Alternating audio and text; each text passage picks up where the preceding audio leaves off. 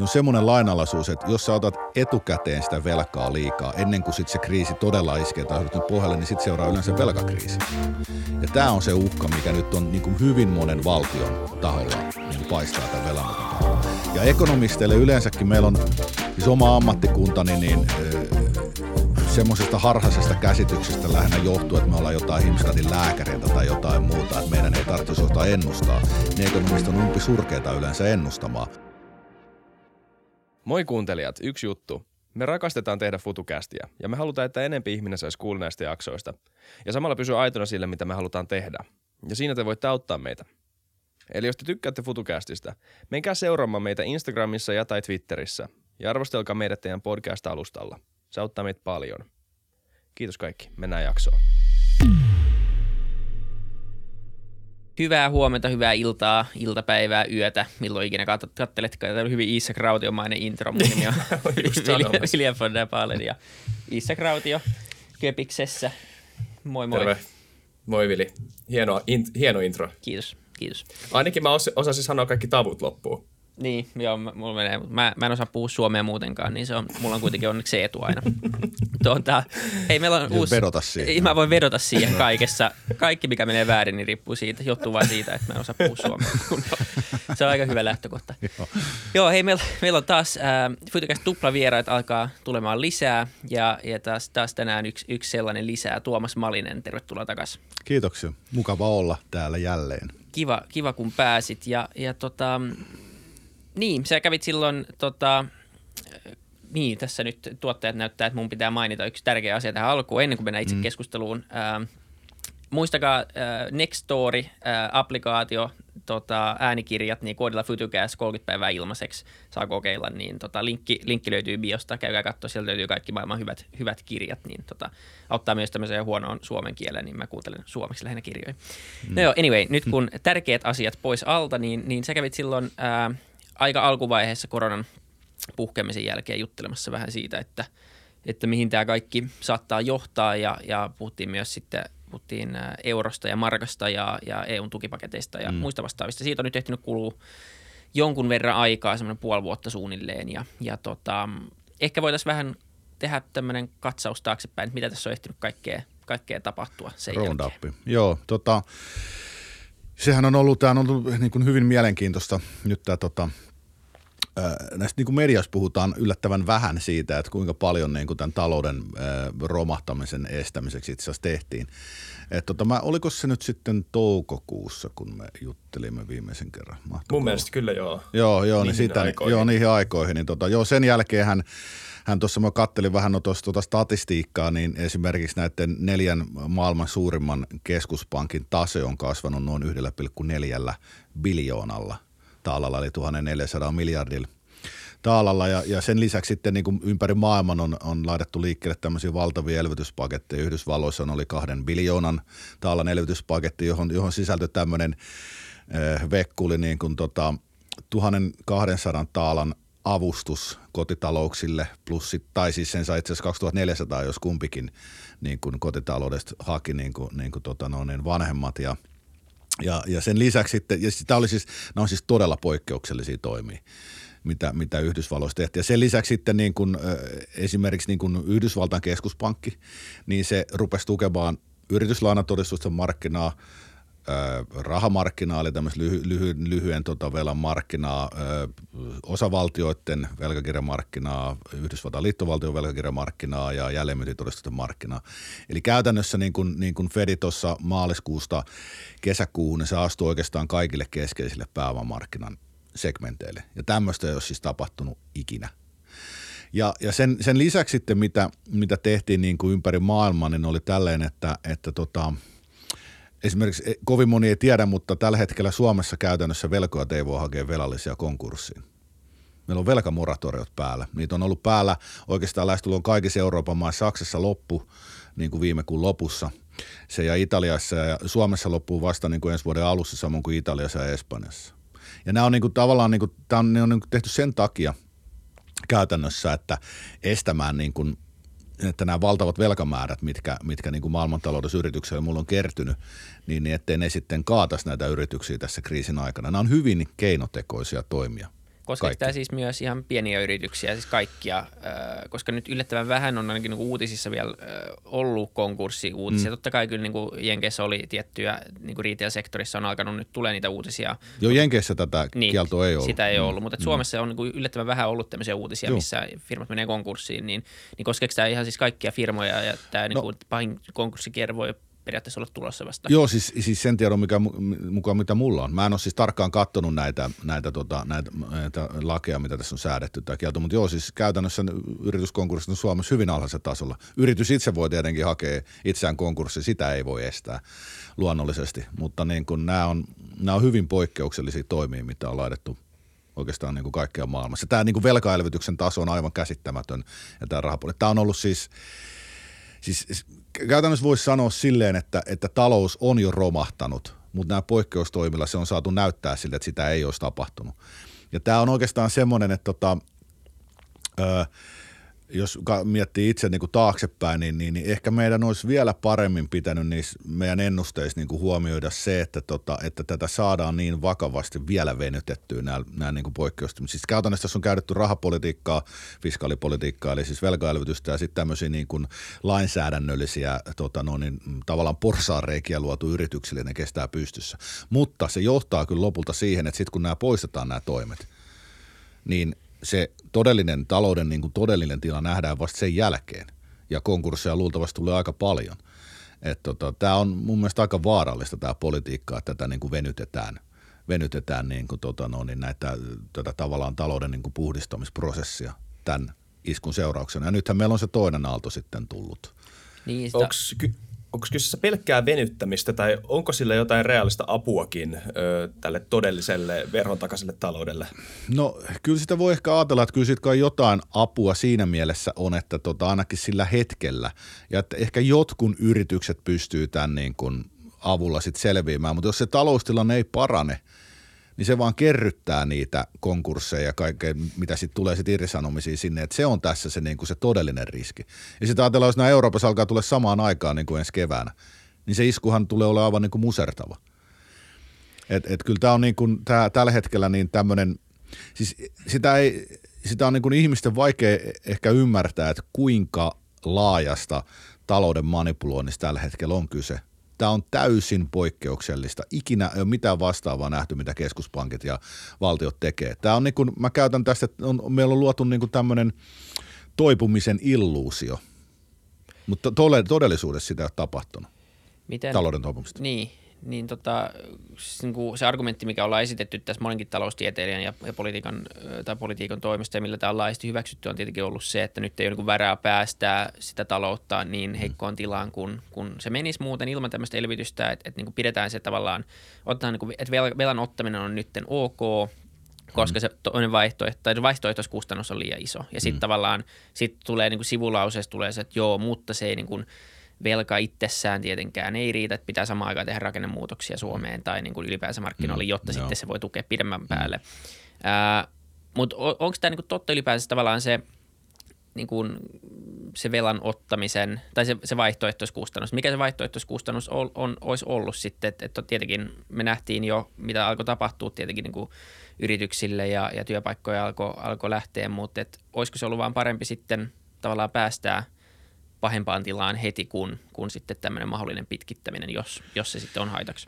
No meillä on niin kuin se 90-luvun laman esimerkki, milloin siis meillä olisikin vakava pankkikriisi. Niin silloinhan toki valtio otti about niin paljon velkaa kuin se pystyi, mutta se oli huomattavasti vähemmän mitä nyt.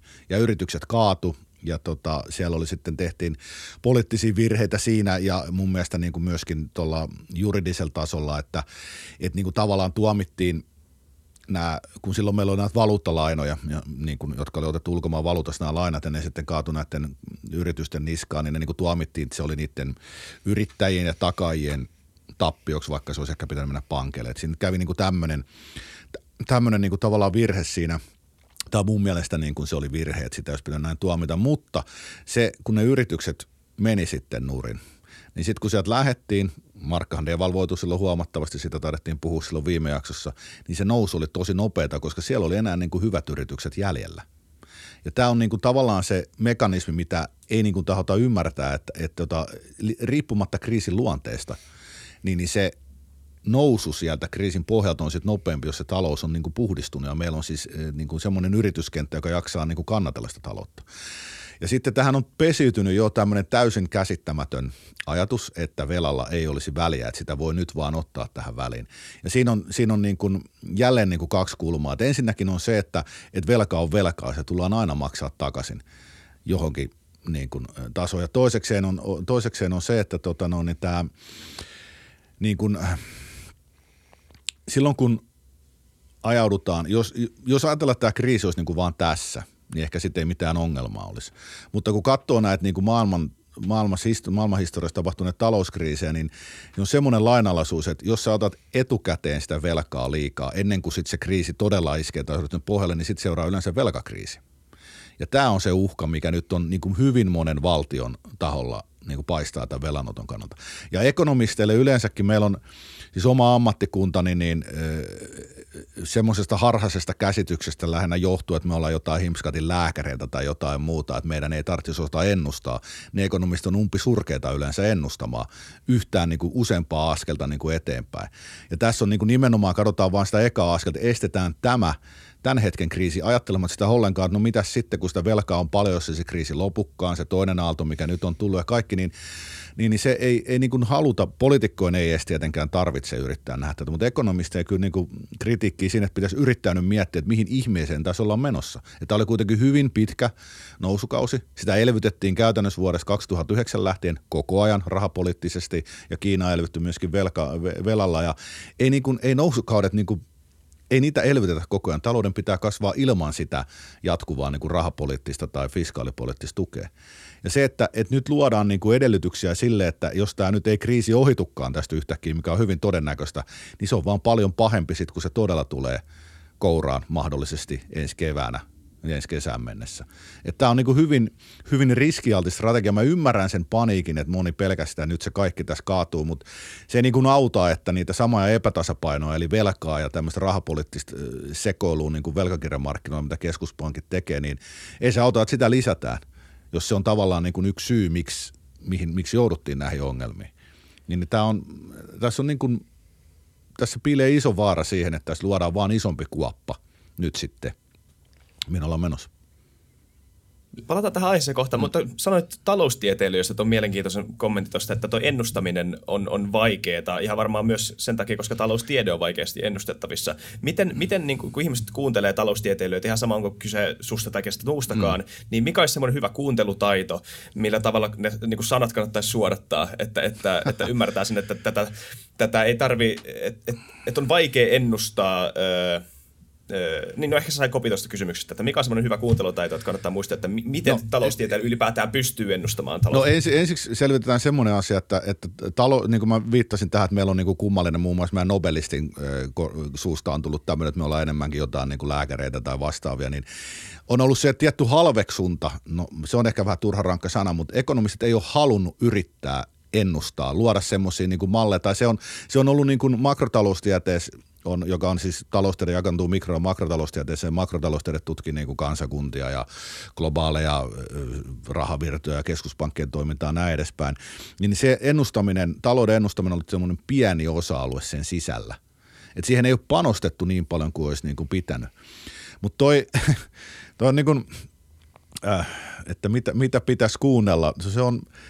Se on pikkasen hankalaa, mutta ehkä semmoista olisi hyvä, niin kuin, semmoinen yksi juttu, mitä voisi yrittää ekonomistien, varsinkin näiden institutionaalisten ekonomistien ennustuksista, eli jotka on pankkeja ja valtion taholta ja sitten myöskin vaikka Suomen Pankista, niin on se rauhoitteleva sävy, mikä monesti ilmennetään.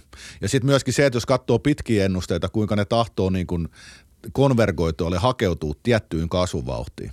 Ja se on näiden, näiden tilastollisten ennustemallien yleinen ominaisuus, että hakeutuu siihen keskiarvokasvuun historiassa.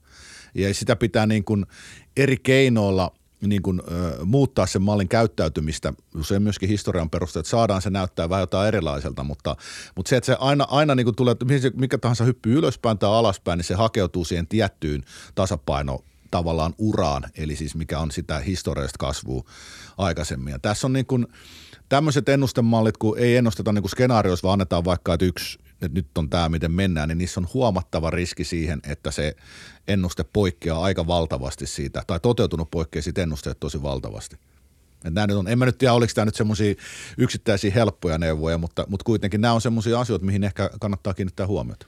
Niin ja varmaan ylipäätänsä niin kuin kaikessa niin kannattaa kuunnella eri kulmia eikä vaan yhtä ekonomistia, että ylipäätänsä sekin varmaan on ihan hyväksi, mutta jos Vesa Vihriälläkin kävi täällä ja hänkin sanoi, että kyllähän tämä niin kuin velanotto on tietenkin aika riskillistä, mutta se oli ainoa vaihtoehto.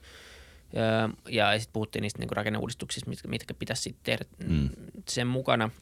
Mutta näet sä, että siinä on riskinä tavallaan se, että ainakin kun katsoo historiaa, niin eihän rakenneuudistuksia pystytään tekemään välttämättä ihan hirveän nopeasti. Onko siinä riskinä tavallaan se, että niitä ei pystytä tekemään nytten siinä tahdissa kuin mitä tarvitaan, eikä meillä ole mitään devalvointivälinettä tai mitään muutakaan vastaavaa, millä lähtee sitten niin kuin kasvattaa meidän talousta, jos tästä menisi nyt sitten pahempaan suuntaan tämän elvyttämisen jälkeen. Niin siis meillä on mahdollisesti pahin yhdistelmä tällä hetkellä. Meillä on oma valuutan arvo on kiinnitetty euron takia. Meillä on vasemmistoideologinen pääministeri ja hallitus. Siinä on niin kuin katastrofiainekset laadettu just siihen. Rakenneuudistuksista ei ole niin kuin, ne on ihan niin kuin sana helinää ole. En mä ainakaan kuullut, että meidän pääministerimme on semmoisia mitään ehdottanut mitään muuta kuin velanottoahan tässä on vaan ollut. Että tämä yhdistelmä on todella huono ja mä toivoisin, että siitä päästäisiin eroon aika nopeasti. Ja mikä on semmoinen niinku pahin mahdollinen skenaario? Sanotaan niin, ylipäätään. Suomelle. Suomelle, joo. Velkakriisi. Joo, siis mehän velkakriisi tarkoittaa sitä, että me ei enää saada järkevähintaisesti ulkomaalta lainaa, siis kansainväliset rahoitusmarkkinoilta. Ja Suomihan kävi niin kuin 90-luvun lamassa, me käytiin ihan siinä niin kuin kinthaalla niin sanotusti, että meillä on, mä muistan semmoisen jutun, tätä ei ole kukaan pystynyt varmistamaan. Kaikki puhuvat, että me oltiin tuntien päässä maksukyvyttömyydestä. Mä muistan, että se olisi ollut jopa 5 minuuttia. Eli kun Suomen valtiolle tuli rahaa ja meidän piti maksaa velkaa takaisin. Ja jos Suomi olisi siihen pystynyt sillä hetkellä, niin välittömästi me oltaisiin julittu niin kuin maksukyvyttömäksi, kaikki rahavirrat, kansainväliset rahavirrat olisi mennyt kiinni ja kansainvälinen valuuttarahasto olisi sitten soittanut taas, me oltaisiin soidettu silleen, että nyt tarvitsee vähän jeesiä. Ja kansainvälinen valuuttarahasto, kun tulee maahan velkakriisissä, se hoitaa nimenomaan velkakriisejä nykyään, niin siinä sitten laitetaan valtion mennä tosi tiukkaan säppiä. Käytännössä tarkoittaisi meidän hyvinvointivaltion alasajo. Ja siis tämä tuntuu nyt, kun Suomen valtio lainaa hyvin alhaisella korolla, niin hyvin kaukaiselta tämmöinen ajatus. Mutta kun tämä pitää niin kuin ymmärtää, että tämä, että saadaan näin halvalla rahaa ja keskuspankin dominoi näitä rahoitusmarkkinoita tälle, niin tämä on niin kuin anomalia. Niin kuin anomalia tässä niin kuin historiassa. Että ajatellaan, että velka on ollut ehkä 5000 vuotta ja aina ne velat tulee jossain vaiheessa maksuun, korot nousee, aina se hetki. Niin semmoinen ajatus, että yhtäkkiä niin kuin 5000 vuotta toiminut talouden lainallisuus olisi yhtäkkiä vaan käännetty tässä keskuspankkien toimesta on todella vaarallinen harhakäsitys. Et me ei vaan tarkkaan tiedä, että kauan siinä menee, että tämä keskuspankki ote kirpoa ja miksi, mutta miksi siihen voidaan esittää monia eri niin kuin hypoteeseja, mutta tämä on siis todella vaarallinen tilanne. Niin. No vähän nyt mentiin kauhitosta kysymyksestä, mutta no.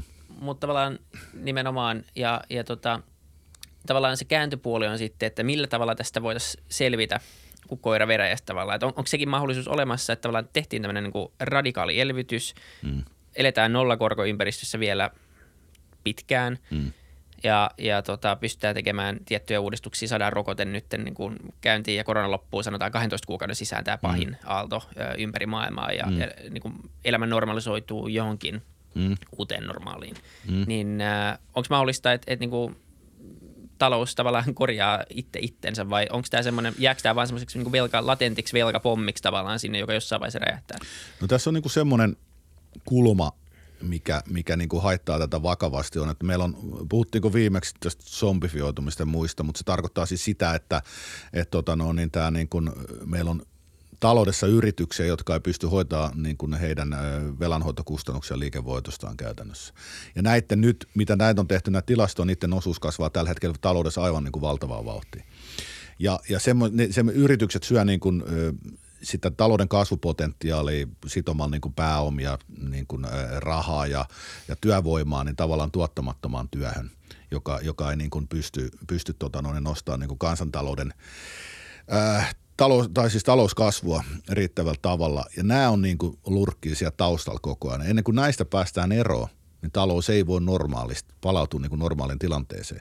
Ja mikä tässä on niin kuin pahinta, että yhtä aikaa kasvaa tämä niin kuin zombiyritysten osuus ja sitten velka samaan aikaan, koska se, että käytännössä nämä zombiyritykset voidaan ajatella silleen, että he ei pysty niin kuin tuottamaan tai siis kasvattamaan tulovirtaansa niin nopeasti, että pystyttäisiin maksamaan ne velat takaisin, vaan ne ottaa vaan lisää velkaa velan päälle. Ja tämä on niin kuin se kehitys, että mä en näe, että tästä on enää mitään niin kuin hyvää tietä ulos. Että se tavallaan kurottiin umpeen tuossa niin kuin viimeisen puolen vuoden aikana.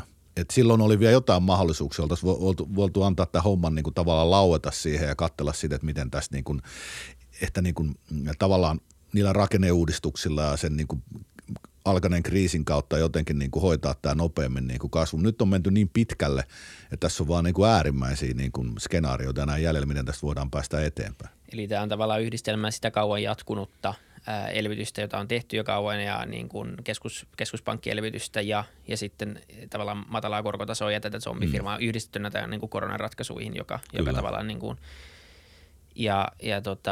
niin kuin nämä kaikki kasaantuu sitten nyt yhdeksi. Eli se tie ulos on sitten tavallaan se, että homma räjähtää jossain vaiheessa ja lähdetään rakentamaan uudestaan. Vai onko niin kuin mitään tavallaan muita skenaarioita?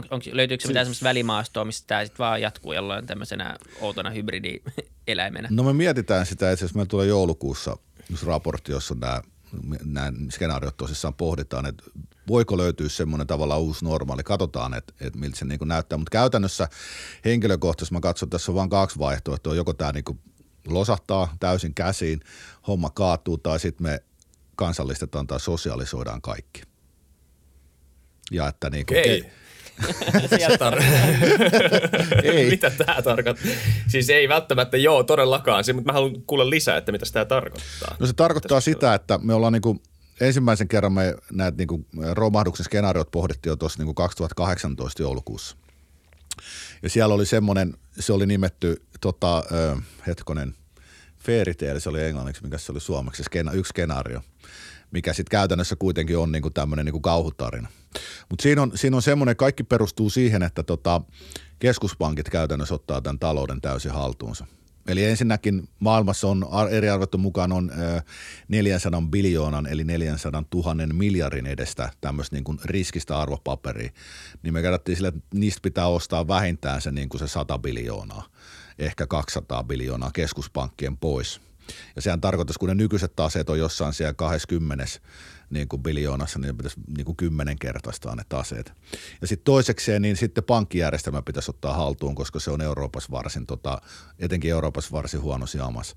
Ja se tarkoittaa sitten esimerkiksi niin kuin keskuspankkien digirahaa ja sitä kautta sen niin kuin järjestelmän haltuunottoa. Ja tämä on siis, mitä me ollaan kutsuttu nyt niin globaalis dystopiaksi, koska se johtaisi siihen, että meillä olisi käytännössä yksi pankki, joka hoitaisi vasta siitä, että mitkä valtiot, yritykset ja jopa kansalaiset saa rahaa ja että minkälainen korkokanta mikä asetellaan. Meillä on yksi tämmöinen esimerkki historiasta. Ja se on Neuvostoliiton Gosbank, joka oli Neuvostoliiton ainoa pankki, joka rahoitti sitten, päätti mitkä projektit saa rahoitusta ja kaikkea muuta. Ja Financial Times itse asiassa juuri niin kuin muutama viikko sitten, no yksi artikkeli vähän aikaisemminkin muutaman vuoden päästä, mutta ne nimestään niin kuin tilanteen Gosbankifisaatioksi. Financial Times. Kyllä, Financial Times. Okay. Varoitti tästä riskistä. Ja tämä on niin kuin, ja se on aika merkittävää, että siellä kirjoitetaan tästä, koska tämä on niin kuin suuri huoli, että mitä tämmöinen järjestelmä sitten loppujen lopuksi meille tekisi. Ja sen spesifeistä yksityiskohdista voidaan sitten tietenkin keskustella. Niin, jos lähdetään purkaa sitä, siitä on nyt puhuttu, eikä se, niin kuin, tämä on vähän semmoinen asia, jolla silloin vielä keväällä niin puhuttiin jostain, että keskuspankit käyttää, ja puhuttiin niin kuin siitä, että keskuspankit pystyy käyttämään vähän tilaisuutta niin kuin hyväkseen, painaa lisää rahaa ja laajentaa omaa valtaansa, joka johtaa niin kuin ainakin tekniseen federalisaatioon sitä kautta, koska siihen syntyy verotusoikeus sen niin kuin tukipaketin kautta, jotenkin näin. Niin se tuntui vielä vähän kaukaiselta ajatukselta, ja nytten ihan niin kuin 2-3 viikkoa sitten niin IMF:ssä puhuttiin jo omista digivaluutoista.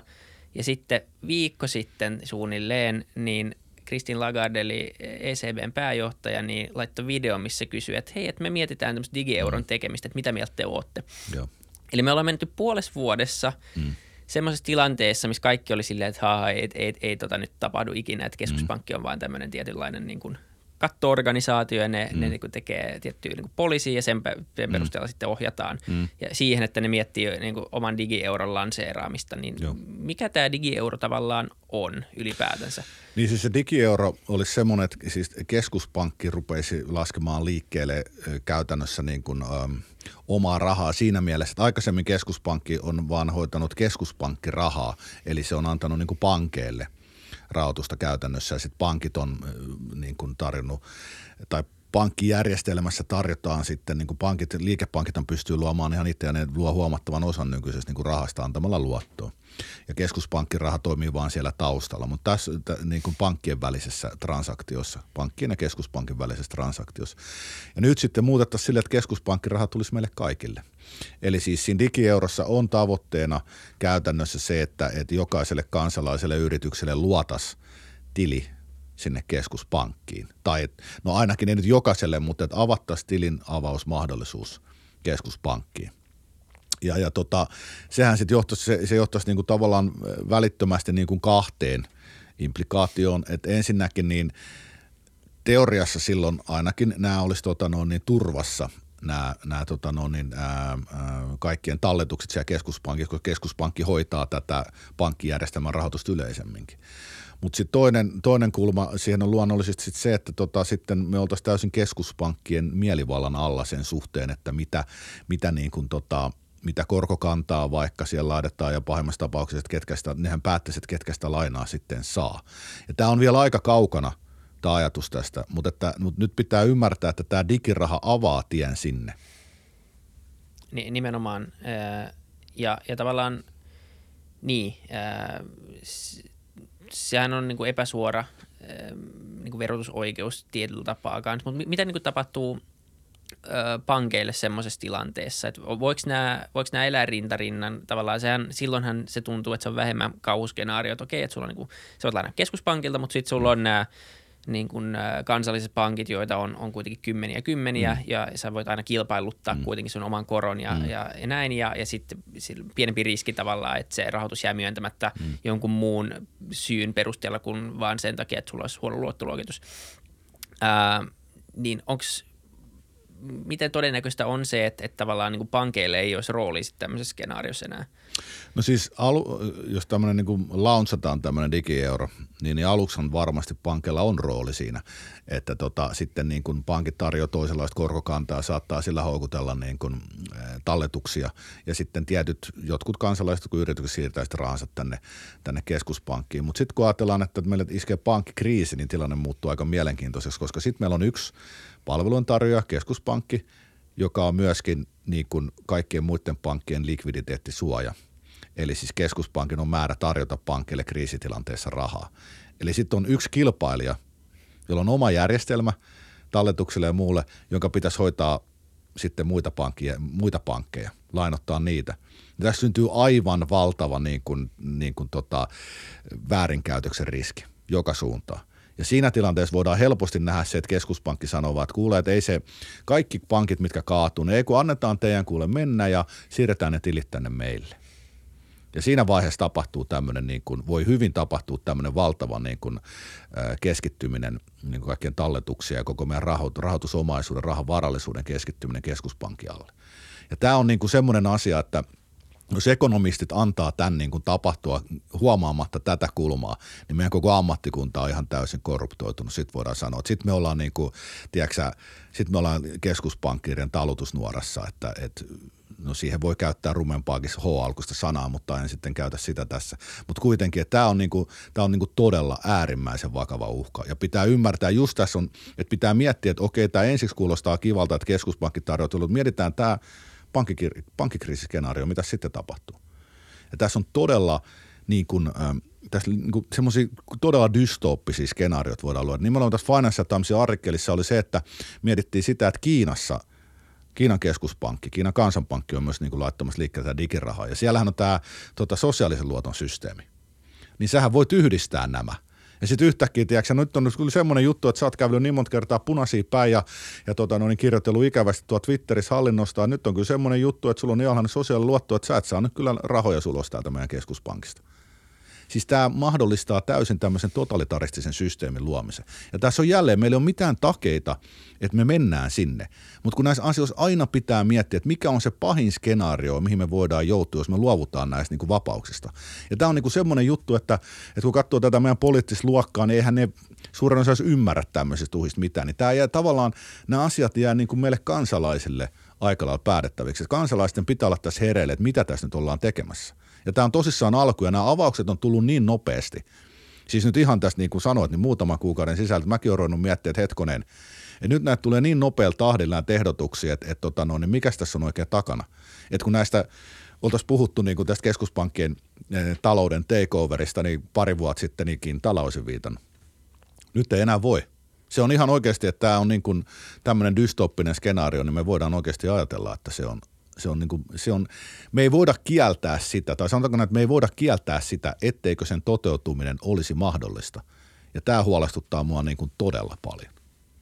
Luuletko, että ihmiset, tai ehkä taloustieteilijät erityisesti, ei halua kommentoida asiaa, koska se toinen puoli siitä, eli koko paketin lössähtäminen on niin paha vaihtoehto, että nämä elvytys- tai viivyttelytoimet ja niiden ylläpitäminen, niitä pidetään tärkeämpänä jollain tavalla? Joo, siis ekonomistithan on yksi suuri niin kuin riskinkaihtajaluokka, joka sanoisin. Toinen vaihtoehto olisi sanoa, että on aikamoisia pelkureita, mitä talouteen tulee. Mutta se johtuu siitä, että monet ei niin kuin tutki talouskriisejä. Mähän niitä tutkin yliopistossa 10 vuotta. Mua ei kyllä pelota niin kuin ollenkaan, koska niistä aina selvitään.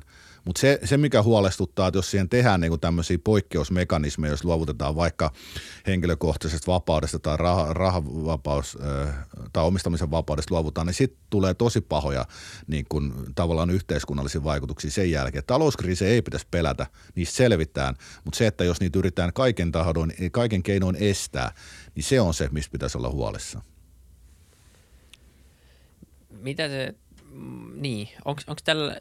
Tietenkin silloin sit myös voi olla siitä ei ole hirveän vaikea vetää johtopäätöksiä, mitä se voi tarkoittaa niin kuin poliittisesti ja mitä se voi tarkoittaa myös EU-tasolla, jos sulla alkaa olla yksi tämmöinen vahva pankki. Mm.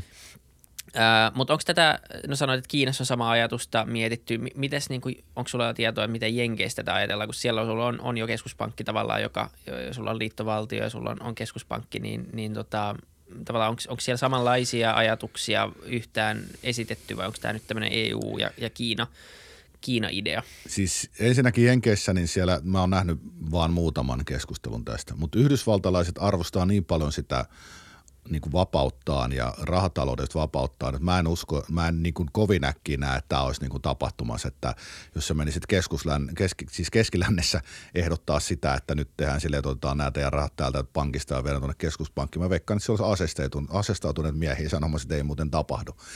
Eli mä en niin kuin näe sitä Yhdysvalloissa kovin suurena uhkana. Tätä enemmänkin Yhdysvalloissa on se, että Fed kansallistaa sen pääomamarkkinan, mutta kyllä tämä on niin kuin, tämä näyttäisi nyt olevan näiden maanosien tai alueiden ja Euroopan ja Kiinan, joilla on niin kuin perua tässä näissä sosialistisissa järjestelmissä, niin näissä se nyt näyttäisi olevan niin kuin kovillaan tämmöinen keskitetyn järjestelmän haku. Ja se on kyllä tosi outoa, että Euroopassa, kun me ollaan noita keskitettyä järjestelmiä kokeiltu kaiken, ne on aina ollut ihan katastrofeja joka ikinen.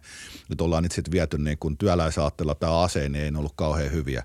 Ja nyt jälleen, että minkä takia meidän jälleen pitää niin kuin ajaa tämmöistä keskitettyä järjestelmää. Se on niin kuin tämän niin kuin maanosan ylle, jossa meillä on niin kuin valtioita, jotka on ollut tuhansia vuosia tuossa ja niin kuin, tämä on tosi kummallista.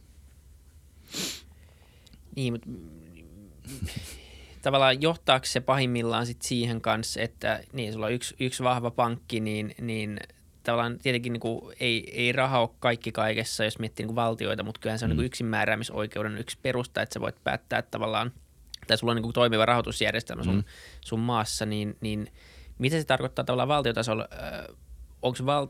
Joutuuko valtiotkin sit sitoutua tähän tietynlaiseen niin kuin samaan tietenkin nythän me jo lainataan niin kansainväliset, ei niin Suomi varmaan Nordeasta lainaa, vaan me lainataan niin kansainvälisiltä rahoitusmarkkinoilta, mutta mitkä ne implikaatiot on tavallaan sitten valtiotasolla? No valtiotasollahan se kyllä käytännössä johtaisi, se riippuu, että miten noita pääomamarkkinoita tässä kohdeltaisiin, mutta kyllähän se menisi siihen luultavasti, että keskuspankki olisi aika keskeinen rahoituksen lähde siinäkin. Ja sitten siinä on hassu niin kuin tämmöinen ristiriita sen tavallaan tämän vallankäytön suhteen, että keskuspankkihan on valtionpankki, mutta sitten se keskuspankki määräisi sen valtion niin kuin, rahoituskustannuksista, vaikka kuten nyt tavallaan nyt tekee tai yleensä, että velkaudettaisiin lähinnä sieltä, niin kyllä siinä helposti syntyisi semmoinen tilanne, että poliitikos soittaisi tuonne nyt kuule ne painokoneet laulamaan lisää rahaa, että saadaan tässä nyt vaikka kaikille ostettua iPhone tai joku muu. Et siinä syntyy tämmöinen valtava niin kuin rahataloudellisen korruption luuppi, ja näitä on nähty historiassa. Niin kuin paras esimerkki on tuon Weimarin tasavallan hyperinflaatio ensimmäisen maailmansodan jälkeen, missä valtio rupesi rahoittaa itteensä keskuspankin kautta, ja sitten seuraavaksi hyperinflaatiosta.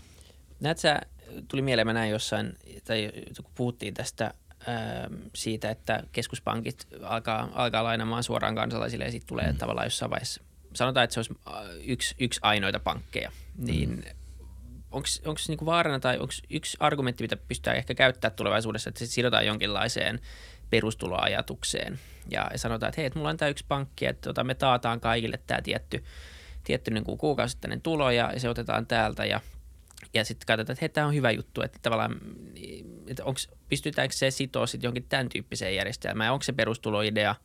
Mä näin joku sun twiitin, missä sanoit, että se johtaa tämmöiseen zombiyhteiskuntaan, missä ei, niin kuin, ei ole kannustumia ja muut vastaavaa, niin onko tämä asia, joka liittyy tavallaan tämmöiseen ajatukseen? Joo, se voi hyvinkin olla siellä taustalla. Sitähän just keskuspankista rahaa otetaan rajatta, niin sillähän voidaan luoda ihan mitä vaan systeemejä. Että ei se tarvitse niin kuin perustuloa lakata, että ostetaan sitten kaikille vaikka tosissaan ne uudet puhelimet tai systeemit. Se niin kuin täysin mielivaltaistaa sen järjestelmän. Ja tämä perustulon idea, vaikka se on niin kuin lähtökohtaisesti hyvin kannatettava siinä, että kaikille taattaisi se tietty toimeentulon taso, mutta se tarkoittaa sen, että valtio käytännössä astuisi niin kuin koko talouden kentälle määrittelemään sen. Ja sitten menisi niin kuin se vaikutus kaikkeen palkanmuodostukseen, hinnanmuodostukseen, ihan kaikkeen. Et mä oon alkanut kääntyä sitä ajatusta vastaan juurikin sen takia, että miten se rikkoo sen talouden niin kuin rakenteen. Ja siis kun pitää ajatella näin, että meillä on niin kuin nopea talouskasvu on ehkä, sitä on jatkunut noin 250 vuotta. Ja keskiluokka on ehkä noin 100 vuotta ollut olemassa, tai se alkoi kehittyä 1900-luvun alussa. Ja nämä on kaikki syntynyt siitä, että meillä on ollut taloudellista vapautta yrittää ja kilpailuttaa vaikka meidän pankkipalveluja, ottaa riskejä ja tämmöistä, niin se tilanne, se johtaa siihen, että jos nämä kaikki otetaan pois, niin kyllä mä näen, että sitten siinä keskiluokkakin kuihtuu. Että sitten luodaan tämmöinen tavallaan zombietalous, jos meillä on niin kuin kaikki tuettuna, että kaikki saa sen tietyn elintason, mutta sitten meillä on vaan se porukka ja sitten on ne meidän hallitsijat. Että sen niin kuin loppupisteenä on tämmöinen mun mielestä tämmöinen feodaali yhteiskunta. Että me ollaan palattu sitten niin kuin pimeäseen keskiaikaan, mutta kaikilla on vaan sitten mukamassa kaikki hyvin. Ja se on niin kuin, nämä on niin kuin hirveän huolestuttavia niin kuin skenaariot, mitä tästä pystyy miettimään nimenomaan sen takia, että keskiluokan nousuhan on ollut käytännössä sen niin kuin, koko tämän niin kuin meidän elintason nousun ajuri myöskin. Eli otat sen pois, niin kyllä se sitten loppujen lopuksi johtaa siihen, että jos talouskasvu tämän kaiken perusteella sakkaa tai takia, mikä on todennäköistä, niin sitten se kyllä niin kuin köyhdyttää myöskin meidän elintason kasvu. Että tämä on niin kuin se on niin kuin mä oon tästä nyt toistanut useamman kerran, niin tästä niin kuin näistä kaikista, mikä lähtee siitä ajatukset keskuspankkien kautta hoidettaisiin tämä koko homma, niin dystopia on se, miten siihen hyvin helposti päädytään. Ja tässä me ollaan niin kuin mun mielestä vedenjakajalla nyt, ja me ollaan tultu tähän yllättävän nopeasti. Niin kuin sanoin, puoli vuotta sitten ei oltaisi puhuttu tästä. Ja nyt tämä kaikki saattaa tulla käteen niin kuin ensi vuonna, että pitää päättää, että mihin suuntaan mennään. Ja tämä on niin kuin äärimmäisen tärkeää, että kansalaiset ymmärtäisivät, että kaikki ymmärtäisivät, myöskin ekonomistit ihan rehellisesti ymmärtäisivät, mitä tässä nyt ollaan niin kuin rakentamassa, mihin se voi johtaa. Niin, se on ihan totta ja se on tullut yllättävän nopea ja se argumentti, mikä yleensä esitetään tai mitä kuulee siitä, että niin kuin talouskasvua ei pysty enää, tai niin kuin tuntuu, että se on nyt se argumentti, että mistä me saadaan niin kuin kasvua seuraavat 250 vuotta, että niin kuin me ollaan käytetty meidän resurssit ja muuta vastaavaa. Musta tuntuu, että siinä ehkä ei huomioida ihan sitä, että tulee uutta teknologiaa ja niin kuin skaalautuvuus on ihan eri luokkaa nykyään kuin silloin, kun rakennettiin tehtaita. Mutta sitten toinen... Saanko kertoa tähän yhden esimerkin? Joo. 1800-luvun lopulla oli Pariisissa maailmannäyttely, muista tarkkaa vuotta, ja siellä oli kuninkaallisen tiedeakatemian kemian ostonjohtaja taisi olla. Nimeä en muista, mutta tämä oli siis Britanniasta, niin hän antoi tämmöisen lausunnon, että kun Pariisin maailmannäyttely loppuu, sähkölamppu sammuu eikä sitä kuulla enää. Et siis se, ihmisillä on tapana kuvitella, että tämä on se vaikka se teknologisen kehityksen, ei voida keksiä mitään muuta ja semmoista. Et ja se on niin kuin talouskasvua ja lähtökohtaisesti teknologinen kehitys. Ja se me voidaan sanoa, että niin kuin sä mainitsit, että jos se voidaan sanoa, että se on tässä, niin niistä talouskasvun ajurit kyllä löytyy. Mutta kyse on siitä, että miten nämä teknologiset innovaatiot pääsee läpäisee niin kuin talouden yrityksiin ja muihin, että niin kuin, ja sitä kautta ruokkimasta talouskasvua. Zombien yritykset nimenomaan ehkäisee tämän, kun ei ne pysty investoimaan uuteen teknologiaan siinä mielessä. Ja tämä on, niin kuin, tämä on siellä taustalla niin kuin koko ajan, että talouskasvu varmaan loppuu. Se ei välttämättä jää se resursseitkin, niin meillähän saattaa tulla vaikka niin kuin löytää joku partikkeli CERNistä, joka pistää painovoima-ajattelu uusiksi, sitten mennään kuusta hakemaan. Tässä ei pidä ajatella lyhytnäköisesti edes tämän niin kuin maapallon tasolla, että miten tämä talouskasvu jatkuu. Niin, ja sitten toinen argumentti on tavallaan, että okei, että jos sitä kasvua pystyy hakemaan, niin millä hinnalla? Että sitten tulee tavallaan tämä niin kuin aidosti ja todistetusti todella kiireinen ongelma, joka on ilmastonmuutos, ja sitä niin kun käytetään sitten tämmöisenä syynä tavallaan jarruttaa sitten talouskasvua, että meidän on pakko niin keksiä kapitalismi uudestaan, keksiä meidän niin kun järjestelmät uudestaan, jotta se olisi kestävämpää tämä kasvu, ja se pitäisi tehdä niin kuin eilen. Mutta tähänkin voidaan, ajatellaan silleen, että huomenna tulee läpimurto kylmäfuusiossa. Kaikki käytännössä savupiipputeollisuus tai energiantuotannon muotoinen hups vaan, ne on hävinnyt sitten siinä, ei tarvitse. Ja yhtäkkiä hiilidioksidipäädöt tippuu joku 50%. Problem solved. Siis mä myönnän nyt tässä, että mä oon niinku teknologiaa uskovanut vaan sen takia, että mä oon tutkinut talouskasvua niinku 200 vuoden ajan, nähnyt, miten sitten yhtäkkiä tulee niinku rykäyksissä ne läpimurrot. Ja me ei tietenkään voida tähän täysin nojata, mutta siis se ei poista sitä mahdollisuutta. Niin, eikö toi problem solved, se ei ole ihan problem solved, koska yksi iso ongelma, mikä USAssakin on tällä hetkellä, on tämä, että näitä hiilivoimaloita ajetaan alas just sen takia, koska tämä alkaa olemaan vanhaa teknologiaa tai energian saannin muoto, jota ei tulevaisuudessa tarvita. Ja tietenkin demokratiassa tämä aiheuttaa närää, koska siinä menee kaupunkien elinkeino.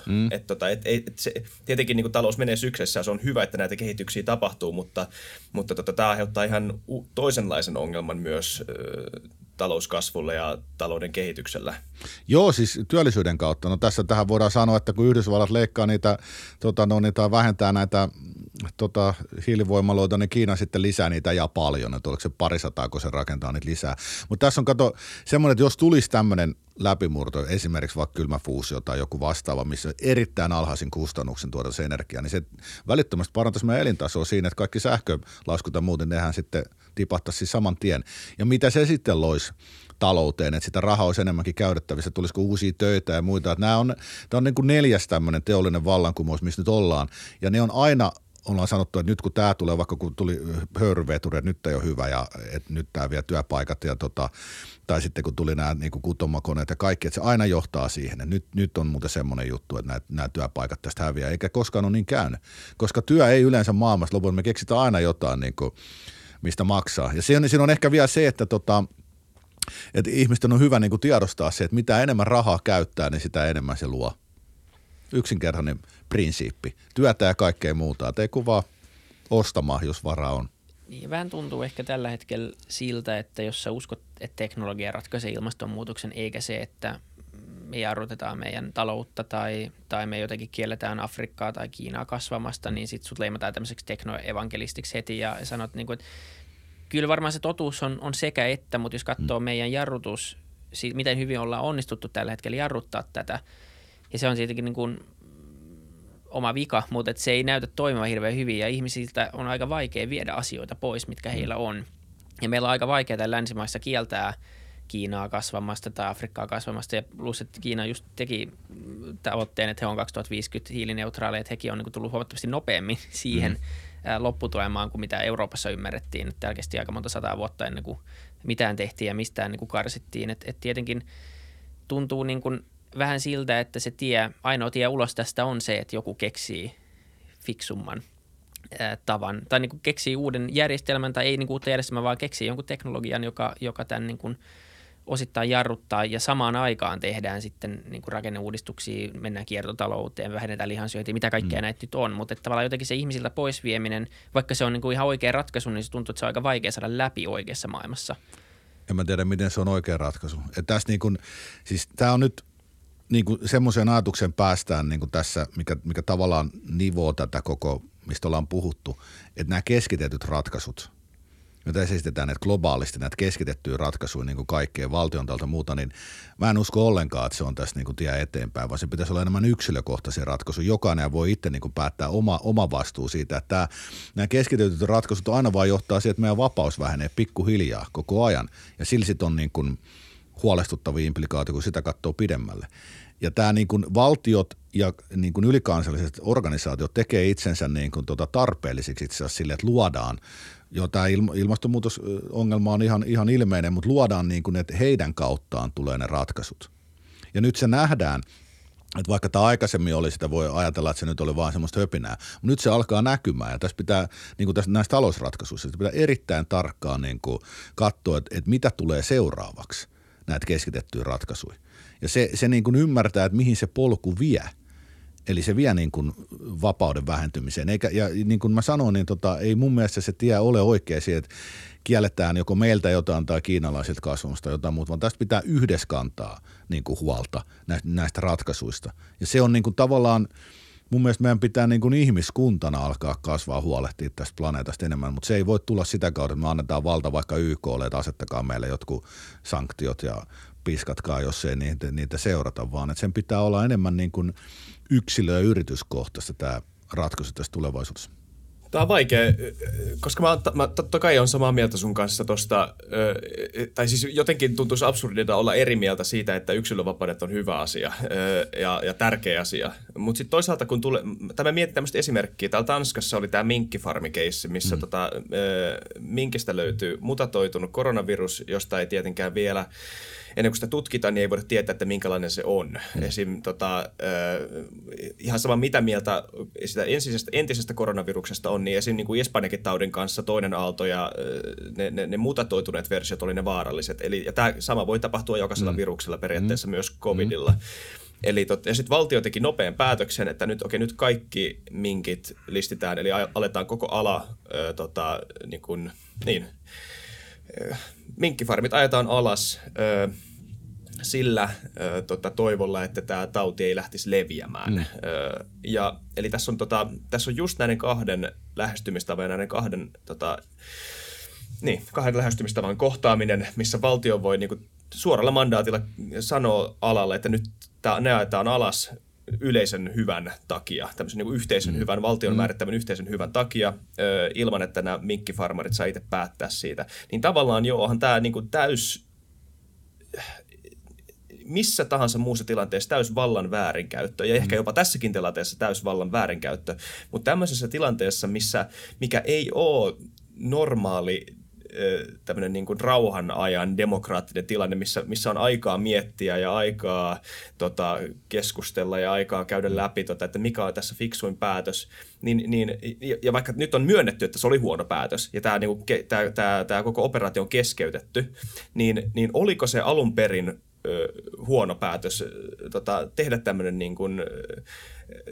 hädän sattuessa rikkokaa lasia, painakaa tästä. Nyt mä vaan sitä, ettei tulisi toista aaltoa, ettei tulisi toista pandemiaa, ettei tämä homma menisi taas ihan päin helvettiä. Mutta tämähän Joo. Niin sitähän on valtion tehtävä. Edustuksellisessa demokratiassa sen pitää kuulua näin. Siis toimii näin. Mutta ajatellaan, että se olisi käsky, olisi tullut vaikka EUlta. Että tässä on se ero, että valtio on siis kansalaisia varten, jotka siinä elää. Ja sitten tämmöiset ylikansalliset organisaatiot, niin se on se keskittymä.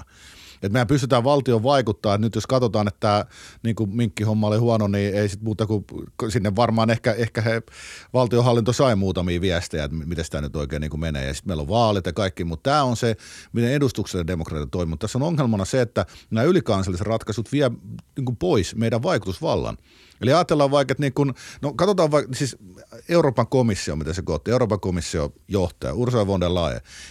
Hän ei edes kuulunut niin kuin mihinkään näihin ennakkokaavailuihin alun perin, mutta kun se meni ihan sotkuun se valintaprosessi, niin sitten hänet vetästiin niin kuin tavallaan pakastaa, että nyt tuuppasa tähän. Meillä on minkäännäköistä sanomista siihen, hän nyt laukoo tuolla niin kuin tavallaan totuukseen, mitä pitäisi tehdä. Ja tämä on se riski. Siis meidän päätöksenteon niin kuin, tai vaikutusvallan, päätöksentekoon riippuu vaikutusvallan karkaaminen.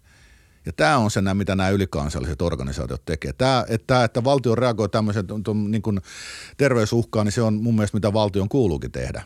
Mutta se, että mutta siinäkin sitten tietenkin tulee kysymys, voidaan puhua sitä yksilönvapaudesta, muuta se on ehkä eri keskustelun aihe.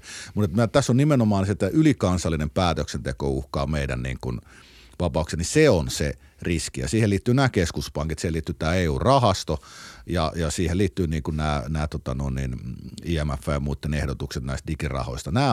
Nämä on niitä, mistä pitää olla huolissaan. Ei siitä välttämättä, miten meidän valtio toimii ensisijaisesti. Sulla on tullut niin monia pointteja siitä, että mitkä asiat on tavallaan nyt menossa pieleen tai missä pitäisi olla huolissaan, niin jos saisit valita ja tehdä nyt nollasta niin kuin uusia järjestelmää, miettiin kapitalismia ja markkinataloutta ylipäänsä, niin mikä olisi oikea tie eteenpäin, joka enemmän vastaisi nyt näitä haasteita, jotka meillä on. Eli meillä on zombiyrityksiä, ilmastonmuutosta, pandemiaa, niin jos pystyttäisiin rakentamaan ideaali tai ainakin niin kuin parempi järjestelmä, niin mistä palasista semmoinen koostuisi? No ensinnä meidän pitäisi dramaattisesti rajoittaa valtion niin kuin roolia taloudessa. Siis valtion tehtävä on hoitaa just ehkä tämmöisiä niin kuin hätätilanteita, turvata niin kuin sosiaalinen turvaverkko ja hoitaa sitä oikeusjärjestelmää. Ja sitten meillä pitäisi olla niin kuin mun mielestä talous pitäisi toimia hyvin vapaasti ja sitten tietenkin meillä pitäisi olla jonkunnäköinen, tai siis voidaan ajatella sitä tämmöisenä jonkunnäköisenä kolmijärjestelmää, että meillä on niin kuin tosissaan niin kuin, valtio, talous ja sitten on, mikä se nyt sitten voisi sanoa, niin kuin, hengen alue, missä on sitten jotain niin kuin, tiedätkö, taide ja tiede ja tämmöiset. Et jotenkin pitäisi ajatella tätä systeemiä silleen, että tämä valtio ei saisi olla kaiken ylittävä. Meillä pitäisi niin kuin, syntyä niin kuin, vapauksia toimia tavallaan tämmöisissä niin kuin, miksi niitä nyt sanoisi sitten, mutta niin kuin omissa piireissämme tavallaan, että pitäisi olla niin kuin, tämän systeemin toimia niin kuin vapaammin. Ja näillä jokaiselle niin kuin, mitä me nyt nähdään, mitkä on kaikki tavallaan niin kuin sillisalaattina yhdessä, niin ne pitäisi jollakin tapaa niin kuin erottaa. Kyllä se mun mielestä lähtisi siitä, että valtion puuttuminen talouteen lähtien näistä niin kuin bailouteista ja muista, niin se pitäisi ajaa niin kuin minimiin. Ja ajatella niin kuin sitä, että meillä olisi niin kuin vapaa pankkijärjestelmä, meillä olisi vapaa yritysjärjestelmä ja yrittämisen vapaus, omistamisen vapaus ja siitä se pitäisi niin kuin lähteä. Et siis tämä kapitalismi on alkoi menee pieleen siitä. Mä sanoin, että me ei olla kapitalismissa lähty enää hetken, vaan tämä korporatismi. Se lähti siitä, että niin kuin menee pieleen, voidaan sanoa ehkä jopa vuosikin 84. Continental Illinois Trust meni nurintoa Jenkeistä uhkas mennä, niin se pelastettiin. Siitä alkoi pankkibailoutit. Ja niin kuin se, että kun tämä idea on mennyt siihen, että voitot on yksityisiä, mutta sitten tappiot kansallistetaan varsinkin, kun sä oot liian iso yritys, niin siinä on, missä ollaan menty pieleen. Ja siinä on se valtio on niin kuin saanut aivan liian suuren roolin tässä kaikessa. Että se on hyvin, että mä en ole rehellisesti sanottu, niin mä en ole nyt oikein vielä tarkkaan miettinyt, mikä se optimaalinen järjestelmä olisi, mutta jotenkin siinä pitäisi olla niin kuin vapautta paljon enemmän kuin nykyisessä järjestelmässä. Ne roolit pitäisi olla vähän tarkemmin rajoitettu, että valtio ei saisi olla, sillä ei saisi olla tämmöistä niin kuin yleisroolia kaikkea. Mutta tähän voidaan ehkä palata sitten vaikka keväällä näihin keskusteluihin, että olen saanut vähän tässä funtsittua, että miten sitä nyt sitten pitäisi mennä. Niin voidaan palata, jos dystopia toteutuu. Niin, tai ainakin jos se uhkaa toteutua. Jos se uhkaa niin, nimenomaan. Niin, varmaan tosi. Ja julkaistaan seuraava jakso pimeässä verkossa sitten. Joo, niin jo nimenomaan joo, että varmuuden vuoksi. Varmuuden vuoksi jo, että joudutaan maalitetuiksi sen pahemmin, että Hei, maalittamisesta puheen ollen, niin sovittiin, että puhutaan myös jenkkivaaleista vähän. Joo. Joo, kyllä. Niin, joo. Niin sä sanoit siellä jotain mielenkiintoista ennen kuin jakso alkoi, että teillä oli tullut asiakkailta mielenkiintoista tietoa, mutta ehkä sä voit avata sen. Joo, siis se on, ja nämä on nyt silleen, me ei odota niinku kantaa yhtään mihinkään näihin, mutta se tieto, mitä me ollaan niinku saatu, tullut siis, en tiedäkään paljasta keneltä se on tullut, mutta ihmisiltä ja instituutioita, jotka on aika perillä, niin on tullut tämmöisiä huolestuttavia tietoja muun muassa siitä, että tietyllä alueella nyt Joe Biden on saanut 100% kaikista postiäänistä. Se on tilastollisesti täysin mahdotonta. Ja, ja meitä on niinku koko ajan ollaan mietitty, että kun se loppu meni siinä äänestyksessä niin oudosti, että mikäköhän tässä nyt on niinku menossa. Ja siinä on se, että sitähän ei ollut vielä niinku viranomaiset vahvistanut sitä tulosta. Nyt tässä niinku pitää... Niin tämä on nyt todella kummallinen tilanne. Me ei todellakaan sanota, että siellä olisi tapahtunut mitään vaalivilppiä tai mitään, mutta nyt pitää niin kuin odottaa, että mitä tässä tapahtuu, koska jos nämä raportit tämmöisistä 100% niin kuin vaaliäänistä, niin kuin postiäänistä muista pitää paikkansa, niin eihän se ole mahdollista yksinkertaisesti. Sitten on tapahtunut niin kuin jotain, että tämä on, joko tämä on nyt on tapahtunut tämmöinen tavallaan niin kuin tilastollinen anomalia tai joku hassumpi tilanne tässä, että miten tämä nyt on mennyt tämä vaali, tai sitten tässä on ollut jotain. Ja niin kuin se on tavallaan tilanne on se, että nyt pitää vaan niin kuin odottaa ihan rauhassa ennen kuin lopulliset julistetaan, että kuka sen vaalin voitti. Että tämä on niin kuin, tämä tuli niin kuin tavallaan täysin puskista tämmöinen tilanne, tämä informaatio, mitä meillä on Yhdysvalloista pikkuhiljaa kantautunut. Ja se on vaan osoittanut, että me ollaan sanottu, että niin kuin nyt pitää odotella. Että katsotaan nyt, miten tämä menee. Että mitä tässä oli, paljastuuko tämä voi olla, mitä ei ole, ja se on vaan nyt mennyt näin lopussa. Lopussa meni tiukka vaalikääntöjä siinä tai, mutta ei pidä täysin nyt niin kuin poissulkea sitäkään vaihtoehtoa, etteikö tässä olisi tapahtunut nyt sitten jotain vilppiä. Katsotaan, odotellaan. Kyllä se meille varmaan tässä joulun mennessä selviää, että mikä oli tilanne. Joo, siis mun käsittääkseni se ei ole mitenkään epätavallinen tilanne, ettei presidenttiä virallisesti julisteta vielä. Tai okei, no nämä on muutenkin venynyt, mutta siis mediahan julistaa aina presidentin, tai todennäköisen presidentin ennen kuin se virallisesti julistetaan. Mun mielestä se tapahtuu vähän semmoisena niin kuin hiljaisena prosessina, kun lasketaan äänet uudestaan ja tarkastellaan kaikki ne asiat. Ja sitten ihmiset ei edes huomaa, milloin se oikeasti tapahtuu, koska se tulos usein vastaa sitä mitä media on ennakoinut. Mutta siis joo, se on jännää siis... Ylipäätään tässä keskustelussa pitää tämmöinen niin kuin episteemisen nöyryyden niin kuin limitti on ihan unohtunut. Että jotenkin on niin kuin päätetty, että joku vilppi on absoluuttisesti tapahtunut, että sitä ei ole tapahtunut. Ja mä sanoin tämän, mä en tiedä missä järjestyksessä nämä jaksot tulee ulos, mutta siis siinä Jallis-jaksossa mä sanoin, että sama pointti, mikä edelleen pätee, että mistä me voitaisiin tietää. Mä oon ollut täällä Köpiksessä kämpässä seurannut läppärin kautta näitä vaaleja. Mä oon ollut lähelläkään mitään äänestys...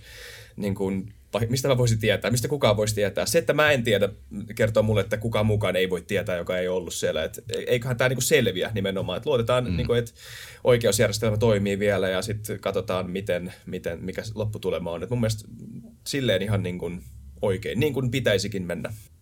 Joo, kyllä. Odotellaan, katsellaan. Niin, nimenomaan. Kaikki on tietenkin mahdollista ja kovasti siellä nyt pidetään meteliä puolia toisin. Mutta kyllähän tämä uhkaa tämä tilanne tästä varmaan vielä mennä. Tai kyllähän niin tämä väittely varmasti tästä vielä kiihtyy. Ja se on jännä, että siellä on kuitenkin aika pitkä se ylimenokausi. Että siitä kun sut valitaan, niin se on yli 2 kuukautta ennen kuin sä astut virkaan, joka on aika mielenkiintoinen periaatteessa, jos miettii, että joku... Niin no, kuinka paljon motivaatiota on istuvalla presidentillä sitten enää tehdä asioita sen jälkeen, niin se ylipäänsä, mä en tiedä mistä se johtuu, mutta ehkä se on siellä laitettu vähän hajurakoa sen takia, että ehditään varmistaa ja tehdä kaikki siirtymät ja muut vastaavat, mutta 2 kuukautta on kuitenkin aika pitkä aika. Mutta iso maa, niin, että siinä jo siirtymäkautta varmaan tarvitaan. Joo. Mutta saa nähdä, mitä siinäkin käy, mutta tuntuu kyllä, että on aika paljon eri palloja ilmassa nyt, Joo, ja sitten siinä on jotenkin se, että tämä on ehkä semmoinen kulma, mikä tähän voisi loppuun vielä tuoda, että monethan niin kuin Suomessakin toivotaan sitä Joe Bidenin voittoa. Ja mä oon niin kuin itse asiassa ollut vähän sitä, että mä oon niin kuin, ehkä nyt kumpikaan ehdokas ei ole semmoinen, mitä minä olisin varsinaisesti äänestänyt, mutta mä oon ollut olisin vähemmän huolissani Trumpin kakkosesta kuin Biden ykkösestä. Ja tämä on niin kuin... Mä tiedän, että on hyvin kontroversiaali näkemys tässä, mutta tämä niin kuin liittyy tähän Ja tämä on niin kuin hyvinkin mulla tämä kanta tullut tässä syksyn aikana. Ja tämä liittyy tähän, niin kuin, tähän kehitykseen, mikä tässä on niin kuin menossa globaalisti, missä puhutaan tästä keskittymisestä. Että niin kuin me voidaan puhua kahdesta globalisoitumisen impulssista oikeastaan. Ja toinen on tämmöinen, että vaikka sinä ja minä tai me ostetaan niin kuin sanotaanko vaikka Zambiasta jotain tuotteita joltain yritykseltä ja he saa rahaa ja me saadaan halvemmalla joku tuote tai sitten joku tämmöinen tuote, mitä ei muuten saataisi ja yritykset tekee kauppaa rajoin. Tämä on niin kuin se positiivinen globalisaatio, mitä tapahtuu ja mitä pitääkin tapahtua. Että me niin kuin tavallaan ihmiskuntana ruvetaan tekemään asioita enemmän yhdessä. Mutta sitten siinä on toinen, mistä tässä on nyt paljon puhuttu, ja se on tää niinku vallan keskittyminen. Ja sitä on niinku, sitä näkee joka paikassa, siitä on paljon nyt puhuttu, sitä nyt ehkä tarvitse niinku tässä terottaa, että miten tässä ehkä näyttää sille, sitä valtaa yritetään kasata tämmöiselle ylikansalliselle instituutiolle. Mutta Donald Trump on ollut niinku se, joka on ollut iso kantokaskessa tai piikkilihassa tässä niin kuin vallan globaalissa keskittymisessä. Ja jos Joe Biden sitten lopulta julistetaan voittajaksi, niin, niin sehän poistuu sitten silloin se piikki hyvin todennäköisesti. Että Bidenhan on niin kuin ihan varmasti tämän tavallaan tämän niin kuin globalistisen, no jos nyt eliitistä voidaan puhua, mutta sen puolella. Ja sitten niin kuin näiden asioiden tavallaan harkittu eteenpäin vieminen, jos niitä halutaan edetä, niin muuttuu ehkä pikkasen hankalammaksi. Trumphan on, joo hän on tehnyt näitä kauppasotia käynnistänyt, mutta se on ollut sen takia, että hän nyt vaan on halunnut olla bisnesmies ja neuvotella niitä uudistaa, että voidaan keskustella, että onko ne onnistuneet vai ei ne päätökset. Mutta hän on ollut niin kuin vakava este tässä niin kuin tämän vallan keskittämisen niin kuin tendenssissä. Ja siinä mielessä mä oon ollut varsinkin tämän syksyn tapahtumien johdosta niin kuin vähän niin kuin hänen puolellaan, koska mä näen, että hän antaisi neljä vuotta lisää Donald Trump ainakin antaisi meille sen aikaa, varmaan ostaisi vähän aikaa niin kuin funtsia, että mitä tässä nyt oikein niin kuin tapahtuu. Et mua huolettaa se, että jos Joe Biden valitaan ja että sitten nämä asiat ruvetaan todella nopealla vauhdilla ajaa niitä globaalisti läpi. Mutta voin tietenkin tässäkin olla väärässä, että en mä sitä osaa sanoa, mutta tämä on se tavallaan niin kuin kulma, mikä ehkä Suomessa olisi hyvä vähän miettiä näitä, että eikä vaan uskoa sitä meidän lehdistön rummutusta aina näistä kaikista asioista. Kyllä näissä asioissa on pruukaa olla niin kuin kaksi puolta ja semmoista harmaata aluetta myöskin. Joo, mutta me ollaan, mä en tiedä millä tavalla tämä on hyvä tietää tai rakentava tietää, mutta kun me ollaan puhuttu näistä asioista, niin harvoin ihmiset tuossa sohvallakaan käsittää asiaa, että ainakaan näennäisesti niin mustavalkoisesti. Tässä on niin kuin moni ihan tämmöisen ylikansallisen yhteistyön puolustajakin on ottanut puheekseen, olisi se sitten näennäistä tai ei, siitä, että kyllä globalisaatiolla on myös reaaliongelmia, jotka on niin kuin ilmaantunut just tämmöisinä, jos ei muuta niin poliittisina tulehduksina, mutta myös tämmöisinä, että sitä voidaan väärinkäyttää ja se voi mennä väärään suuntaan. Että siitä mä oon samaa mieltä, että ihan sama kuka se ehdokas on, missä tahansa, niin sitä keskustelua pitäisi käydä vähän niin kuin moniulotteisemmin, ihan sama mikä se suunta loppujen lopuksi on. Se voi olla, että ylikansallinen yhteistyö on hyvä asia loppujen lopuksi ja että nämä ongelmat on niin isoja, että tähän tarvitaan tämmöistä niin kuin jonkunnäköistä yhteistä yhteen hiileen pelaamista, whatever.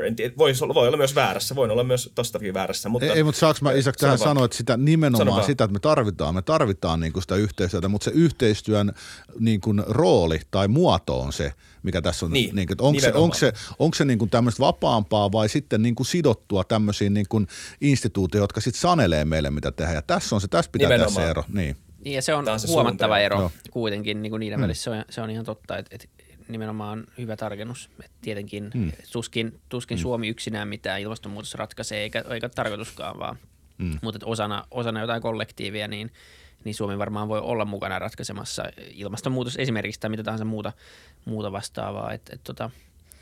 Mutta saa nähdä, mihin tämä kehitys menee. On se niin kuin dystooppisempi skenaario ja on se skenaario, missä se jotenkin valta on juuri sopivasti ja ne organisaatiot rakennetaan fiksusti tai me löydetään joku semmoinen tietynlainen vallan tasapaino ja asiat tapahtuu hyvin. Ja se on yksi puoli ja sitten talous on mä oon itse kanssa vähän enemmän skeptinen sen suhteen, että on ollut todella mielenkiintoinen puolivuotinen tässä. Etenkin jos katsoo niin kuin pörssiä ja muuta vastaavaa, niin ei niin kuin se, että S&P 500 ja Nasdaqit all time highissa, vaan koska tulee rokoteuutinen, niin onhan se vähän huolestuttavaa ja varmasti on enemmän varaa laskea kuin nousta tässä seuraavan vuoden aikana, mutta toisaalta näin sanottiin puoli vuotta sitten kanssa, eikä niin, näitä käydyöt. Joo, ei se kyllä noita osakemarkkinoita, ne voi vaikka breikata ylöspäin vielä kuinka paljon ennen kuin tässä niinku, tolkku palaa. Et osakemarkkinamaniot on ihan järkyttävän hankala ennustaa, että mihin ne menee ja nyt on niinku paljon kannustamia mennä sinne markkinoille. Kyllä tämä finanssijärjestelmä, kyllä tämä on niinku aika sekaisessa tilassa tämä talous kaiken kaikkiaan, että Nyt jos on opiskelee taloustiedettä, niin nyt on hyvä aika, tiedätkö? Nyt tulee kaikkea uutta ja mielenkiintoista. Niin varmasti joo, ja jos on aloittanut tänä vuonna osakesäästötilin kautta osakesijoittamisen, niin ei aina kannata tottua 20% vuosituottoihin, että varmaan sekin normalisoituu tässä pikkuhiljaa. Mutta hyvä vuosi, jos on aloittanut tänä vuonna. Joo, kyllä. Kiitos Tuomas, tämä on aina mielenkiintoista kuulla niin kuin joku toisena ajattelu tässäkin podcastissa. Mä en tiedä, ehkä tämä ei ole enää niin kauan toisena ajattelua, että mistä sen tietää, mutta on hyvä kuunnella näitä ideoita. Joo, kiitoksia. Joo, tämä oli mukava. Kiitos, kun pääsit taas ja kiitos kaikille kuuntelijoille ja katsojille. Kertokaa, että mikä on juuri sopiva määrä ylikansallista yhteistyötä, niin palataan taas asiaan. Moi moi. Mikä määrä dystopia on hyvä? Joo, nimenomaan tuolla eteenpäin. Hyvä. Kiitos. Stay safe, guys. Moi moi.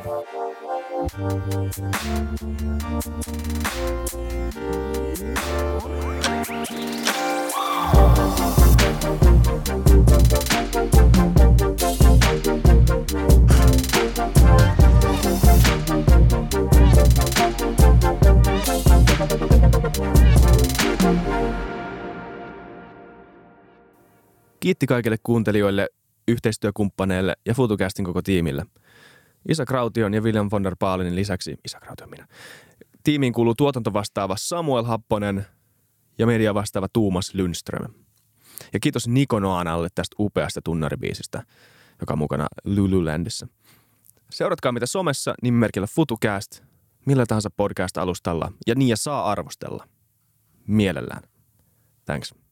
Moi moi.